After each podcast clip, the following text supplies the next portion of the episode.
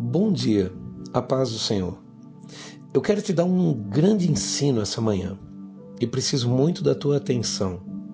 1 Coríntios, capítulo 7 e o versículo 20 diz assim: Cada um permaneça na vocação em que foi chamado. Foste chamado sendo escravo?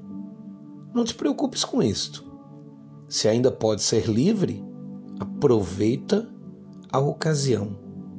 Pois o que é chamado pelo Senhor sendo escravo é liberto do Senhor. Da mesma maneira, também o que é chamado sendo livre, escravo de Cristo é. Foste comprado por bom preço. Não vos façais escravos dos homens. Uau! Talvez uma das maiores palavras com relação à libertação. E ele fala de algo que é muito, muito promissor. Diz assim: fosse chamado sendo escravo, não te preocupes com isso.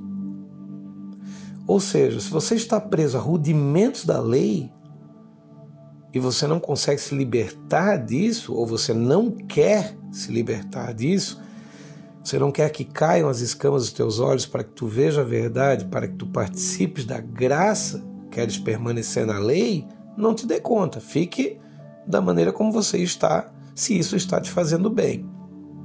Agora, se ainda pode ser livre através do conhecimento da graça de nosso Senhor Jesus Cristo, porque conhecereis a verdade e a verdade vos libertará, aproveita a ocasião.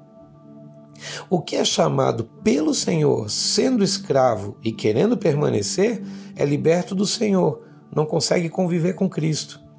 Da mesma maneira, também o que é chamado sendo livre, que tem os olhos abertos, que tem facilidade de acesso, porque porque se coloca na condição de aprendiz, é escravo de Cristo, porque passa a entender que não pode viver sem ele. Fomos comprados por bom preço não vamos nos fazer novamente escravo dos homens.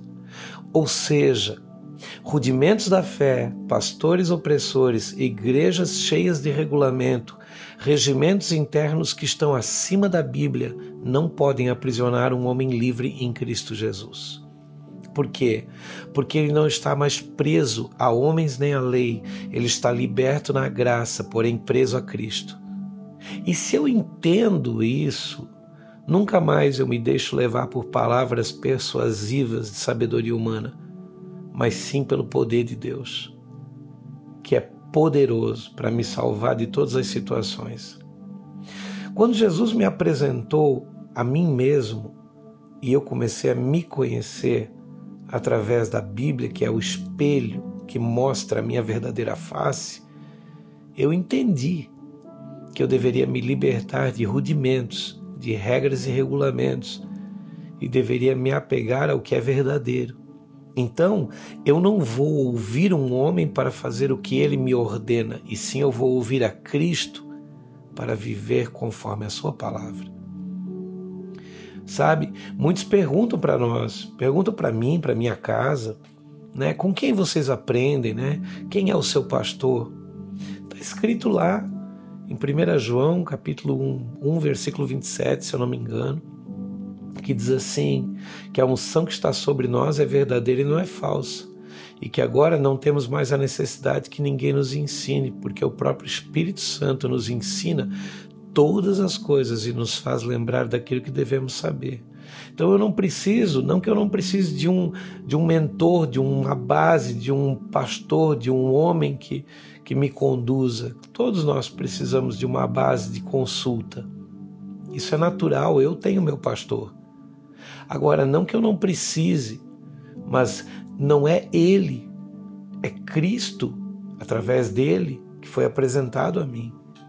Então hoje eu sou livre em Cristo Jesus, reconhecendo que a liberdade não é algo, a liberdade é alguém, sabe?